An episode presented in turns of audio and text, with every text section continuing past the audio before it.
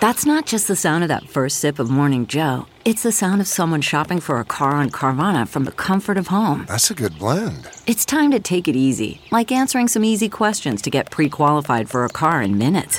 Talk about starting the morning right. Just like customizing your terms so your car fits your budget.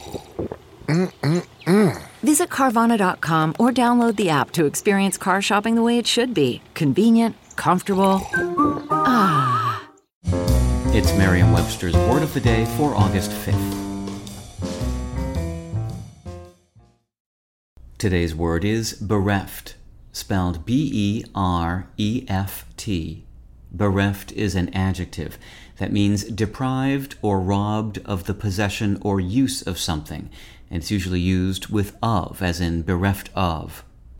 It can also mean lacking something needed, wanted, or expected, which is also used with of. Bereft can also mean suffering the death of a loved one, a synonym of bereaved. Here's the word used in a sentence from Joseph Conrad's Chance. The sustaining whirlwind had let her down to stumble on again, bereft of moral support, which is wanted in life more than all the charities of material help. In Old English, the verb berēafian meant to plunder or rob.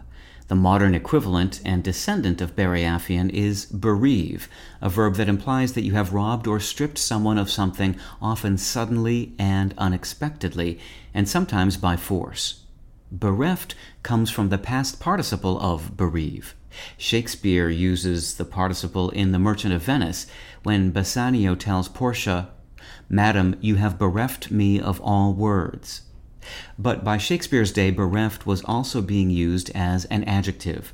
The bard uses it in The Taming of the Shrew as a newly obedient and docile Katharina declares, A woman moved is like a fountain troubled, muddy, thick, bereft of beauty.